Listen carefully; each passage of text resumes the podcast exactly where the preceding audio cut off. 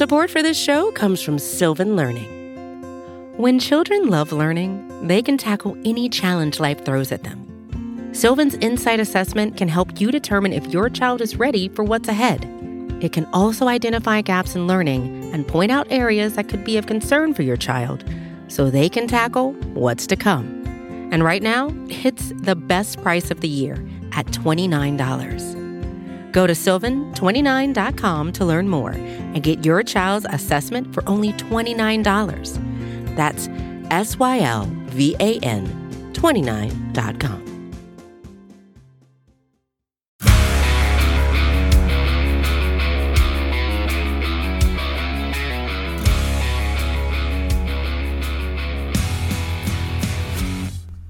Welcome to the Daily Hammer, your daily news source when it comes to the Atlanta Braves as part of the Battery Power Podcast Network. My name is Shawn Coleman. Hope wherever you are and wherever you are listening, you're having a great start to your Monday and a great start to your week. Usually in this time slot, you will get the Battery Power Podcast Network with Brad Rowland as well as Scott Coleman. They will be back at a future date, but we're here pinch hitting with the Daily Hammer. Of course, you can find the Daily Hammer, the Battery Power Podcast, and the podcast to be named later, all at batterypower.com, at Battery Power SBN across all forms of social media, and free on all podcast platforms. Wherever you choose to listen, that's where we'll be for free. Just hit that subscribe button, and you'll get the latest content when it's available. My name's Shawn Coleman. You can find me at StatsSAC on Twitter when it comes to the Braves, here's the latest from Atlanta. So, with us entering a new week of the off season, just wanted to touch on some significant news and notes from what was truly an historic weekend for Major League Baseball. And that, of course, was the fact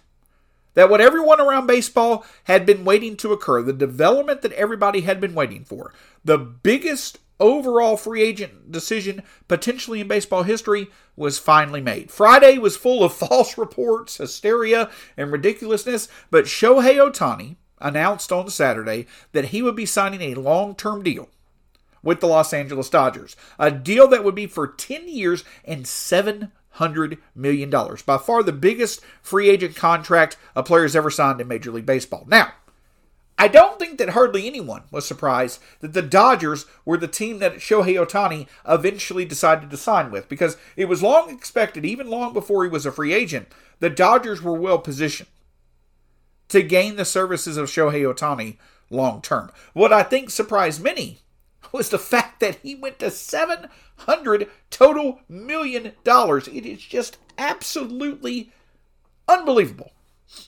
that he signed for that much money. But hey, at the end of the day, with as well known of a brand as the Dodgers are, they're going to more than make up for that as time goes on, so it likely is worth the investment. But Shohei Ohtani is now wound up where many expected for him to be. And from a Braves perspective, sure.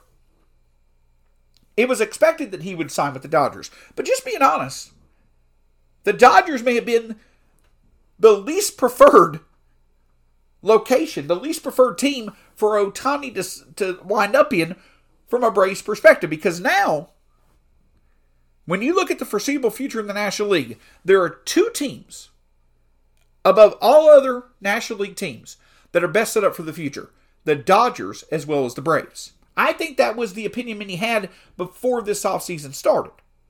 But now, not only have the Dodgers added Shohei Ohtani for the long term, which in and of itself is truly significant because of outstanding a player he is, but Shohei Ohtani also is deferring the majority of his contract long term, which will allow the Dodgers to continue to have better flexibility to add top tier talent to remain one of the top contenders in baseball during the time span of Ohtani's contract.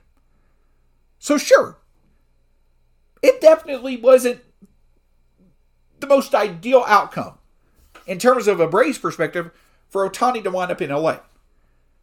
But I do think that as of right now, the Braves are set up, still set up the best of any National League team long term. But that gives me to my main point that I want to address in terms of reaction to this Ohtani trading, in terms of an immediate reaction to the Ohtani signing. It seems many feel that with Ohtani being added to the Dodgers, they now are clearly the team in the National League with the best odds for 2024 to win the World Series. And that's just simply not true. And I'll acknowledge that even in addition to Ohtani signing with the Dodgers, they still probably have multiple significant moves to make, especially when it comes to adding to their pitching staff. But even with that being the case, the addition of Ohtani does give the Dodgers arguably the best top of the order in terms of a batting lineup, the best top of the order in Major League Baseball and Mookie Betts, Shohei Ohtani, and Freddie Freeman. If you want to say that, if you want to acknowledge that, that's fine. But when you compare the Dodgers' current roster to the Braves' current roster, the the Braves have a better overall lineup, a deeper overall lineup, and they also have a significantly deeper and more talented, in my opinion, current pitching staff. Now, the Dodgers improve their pitching as time goes on? Sure. But I think in terms of the present in 2024, the Braves likely and should remain the National League favorite in terms of the team in the National League with the best chance of winning the World Series. I think it's fair to acknowledge that the Dodgers, with the addition of Ohtani and with how his contract is structured, they're set up along with the Braves as the two teams in the long term that are best set up to contend year in and year out for the foreseeable future. But as of the present, no. Even with the addition of Shohei Ohtani, the Dodgers are not currently better than the Braves We'll see how that changes as time goes on, but I definitely think that confidence should remain that the Braves are the best team in the National League, and with the likelihood they're going to make moves as well, the Braves are going to maintain being the best team in the National League in 2024 with a good chance to stay that way in 2025 and beyond. But now with Shohei Ohtani being off the market, now with him signing with the Dodgers, the other byproduct of that is is that hopefully the off season will start to get really going, especially in this two week period we have before activity likely slows down over Christmas as well as New Year's. And for the Braves, though, while they still have that major move to make that many anticipate they're going to make when it comes to an addition to their starting pitching, more of that in just a moment, the Braves continue to be among the most active teams in the majors. And a big reason that they've been so active over the past week, in which they made four different trades, a big reason why they've been so active is that they've continued to try to reduce the overall cost or reduce the overall payroll commitment for 2024 from last week's trade with Seattle, while also gaining actual players that will be valuable for them in 2024. What I mean by that is this is that if you go back a week ago last Sunday, the Braves acquired Jarred Kelenic, Marco Gonzalez, as well as Evan White. The big key for that trade was gaining the long term upside and commitment of Jarred Kelenic by taking on nearly $19 million in 2024 payroll commitments to Gonzalez and Evan White. That was last Sunday. But since then, the Braves have now made three additional moves. Last Tuesday, they traded Marco Gonzalez as well as cash to pay part of his salary. They moved him to Pittsburgh for a player to be named later or cash considerations. On Friday, they traded Evan White and the pitcher that they took in the Rule 5 draft this year. They moved those two players, Evan White and the minor league pitcher, to the Angels for veteran utility infielder David Fletcher as well as veteran catcher Max Stassi. Well, then on Saturday, in the latest move, the Braves traded Max Stassi to the Chicago White Sox. They're going to pay a significant portion of his salary for a player to be named later or cash considerations. So that's three different moves that the Braves have made connected to the major move that they made last Sunday. And at the end of the day, when the dust settles, what all that has resulted in is that now instead of having Marco Gonzalez and Evan White, and nearly 19 million owed to them in 2024, a week later, the Braves have acquired a veteran utility infielder in David Fletcher who actually can add value to the Braves bench as a utility option over the next few years. They've gained a valuable player in Fletcher. They've sent away players that they didn't need in Gonzalez, White, and Stassi. And instead of potentially having 19 million in extra payroll commitment owed last Sunday, they now, at least according to um, MLBTradeRumors.com, they now have about five million less about 14 to 14 and a half million that they owe in 2024. So yes, the Braves have been very active, and while it may not seem as if these moves individually are all that significant, over a week's time frame, the Braves have gained a talent that they actually need, that actually is valuable to them in David Fletcher, shedded talents that they don't need in Gonzalez, Stassi, and White, and also reduced their overall payroll commitment. So we talk about the moves on the margins. We talk about Alex Anthopoulos being active, even when it comes to small moves. And it's not just about adding talents that will be better in Atlanta than they were they were previously. It's also about making sure that the Braves have as much payroll flexibility as possible. And that's exactly what Alex Anthopoulos has been able to accomplish over the past week. But at the end of the day, all these moves that have been made, they continue to feel some of the secondary needs of the Braves this off season. The focus remains on adding that significant starting piece, and for the Braves, perhaps they'll finally start to see some activity on both the trade and free agency market that could allow for them to discover the best value route for them to go to add that piece in the near future. When you need mealtime inspiration, it's worth shopping Kroger, where you'll find over 30,000 mouthwatering choices that excite your inner foodie. And no matter what tasty choice you make, you'll enjoy our everyday low prices, plus extra ways to save, like digital coupons worth over $600 each week. You can also save up to $1 off per gallon at the pump with fuel points. More savings and more inspiring flavors make shopping Kroger worth it every time. Kroger, fresh for everyone. Fuel restrictions apply. So now with Shohei Ohtani in LA, the hope is, is that over this next two weeks, today is December 11th. You know, we're going to go through, you know, a week from Friday, which will be December 23rd. Over the next 12 days, which basically is two weeks, the hope is, is that there will be a lot of activity before stuff kind of slows down into Christmas and the new year. And with Shohei Ohtani now being with the Dodgers, the hope is, is that many teams will be able to take care of their major needs this offseason, either through trades or free agent signings or what have you. For the Braves, like many teams across baseball, that means focusing on adding a significant addition to their starting rotation. We know that Alex Anthopoulos has been active in conversations. The Braves have been connected to nearly every big option out there, especially on the trade market. Dylan Cease, Tyler Glasnow. while they haven't necessarily been directly connected to like a Corbin Burnes or a Shane Bieber, we know that the Braves are having consistent active discussions in terms of trades of finding a way to add a significant addition to their starting rotation, not only for 2024, but it may be even more importantly for 2025 and beyond. But again, this remains a trade market where the demand for pitching is bigger than the supply. In other words, you have more teams looking to add starting pitching, then you have teams who are looking to trade away starting pitching. So the teams that have pitchers to trade, they're going to have a lot of leverage. That means trade asks are going to be high. We've gotten evidence of that by kind of connecting dots because if you go back a week ago at the start of the winter meetings, Alex Anthopoulos talked about how Saturday into Sunday the Braves were having trade conversations, but they eventually decided not to do the deal because the ask for the player they were looking to acquire was simply too large. And that may just be something that stays consistent throughout this offseason. And we know with Alex Anthopoulos, he's not looking to overpay.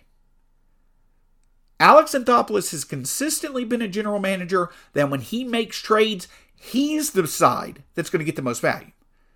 So him making a clear overpay for a starting pitching option just is not something to expect. It just is it would be uncharacteristic for Alex Anthopoulos.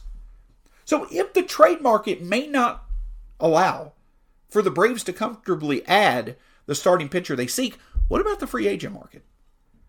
You know, we saw Eduardo Rodriguez sign with the Arizona Diamondbacks. That was another logical potential option that the Braves could go after. Jordan Montgomery now, along with Blake Snell, and Yamamoto from Japan, they're the top free agents that are out there. I just don't see the Braves potentially signing or potentially paying what any of those three options are going to be looking for in the free agent market. So if those options are going to be too much in terms of money spent. And the logical trade options may be too much in terms of their prospect costs. What about that next level of free agents? Could they make sense? And I think they could. I know in the podcast to be named later, Chris Willis and Stephen Tolbert. Stephen Tolbert mentioned it on the uh, uh, Battery Power Podcast Extra Edition that him and I did over the weekend, breaking down the David Fletcher Max Stassi trade. He mentioned that a sensible option for the Braves could be Marcus Stroman. A veteran option, you know what you're going to get out of him. He has connections in the past with Alex Anthopoulos. He could be more cost effective than other options. Maybe he's an option the Braves could go after. We know that Atlanta's been connected with Seth Lugo, whose repertoire, his arsenal of pitches, aligns with what Atlanta values. He may be a veteran, veteran option for the Braves to go after, but for him, his market's pretty robust. You have many teams out there that are going to be interested in him. What about a former teammate of Lugo's in Michael Wacha? A starter who has had connections with Tampa Bay, a starter who, like Lugo, saw improved success with his overall arsenal, especially his breaking pitches in 2023. Could he be a sensible option for Atlanta? Perhaps. The point that I'm getting at is, is that the expectation that the Braves are going to make a significant move to add to the rotation, I think they do make that move. And I would love for it to be a high upside option, and I'd be fine with paying a significant trade price to get that option. But value, long term value, is the biggest key for Alex Anthopoulos when it comes to making additions to his roster. And even if these veteran starters like a Stroman or a Lugo or a Wacha may not have as high of an upside as some of these other options do, when you combine the fact that you don't have to trade a significant prospect package to get them, or you're likely not going to have to pay as much as you would potentially to a Montgomery or a Snell, Maybe those veteran free agents are options like a Stroman or a Wacha or a Lugo become more sensible for the Braves. The point that I'm getting at is, that the Braves have multiple avenues that they could take. Time will ultimately tell when that happens. I do feel there's a good chance we'll see that happen over the next few weeks, and hopefully it'll be a clear value for the Braves as we typically see when it comes to Alex Anthopoulos adding to this roster. The other storyline to follow over the next few weeks as we get closer to the new year, like we do every baseball offseason, is that in the coming weeks, you're going to start to see more conversation, more focus be on the players that will potentially be in place to be a part of the 2024 MLB Hall of Fame class. And once again, there are multiple notable names that have played for Atlanta in the past that could be in play to earn their spot in Cooperstown. As of this recording, there's 11 known votes. So make sure on X, Twitter, whatever have you, you follow at Mr. Tibbs. I believe his name is Ryan Thibodaux for years. A great, great source of overall tracking when it comes to Hall of Fame votes. As of this recording, there are 11 known public votes. And as of right now, Adrian Beltre, Todd Helton, Joe Mauer, and Gary Sheffield are the four players who have the required 75% or more of the votes to get into the Hall of Fame. Now, obviously, we're very early in the process. As a matter of fact, it seems as if only 3.4% of the overall voting pool is known as of right now. So you could see drastic changes in the chances for these players. But several former Braves are in the running as well. Gary Sheffield, obviously, with his time in Atlanta he seems to have a very good shot in his final year of eligibility through the main way that players are voted into the Hall of Fame. Billy Wagner is at 69.2% of the vote in his ninth season of consideration. And of course, the name that so many are focused on above everyone else. Andruw Jones, in his sixth year of eligibility, excuse me, his seventh year of eligibility, he currently is at 61.5% of the vote. Andruw Jones took a major leap last year He's starting to see a bit of an incremental increase this year. I think from last year, it's fair to say that it likely was going to take multiple more years for Andruw to eventually get voted into Cooperstown. But this year is showing again that if he can continue to make progress, if he can continue to get a higher amount of the overall vote, He'll eventually get there, and I think early indications are while he may not earn enshrinement this year, he is going to continue to improve the amount of votes that he got to eventually get voted into Cooperstown in the future.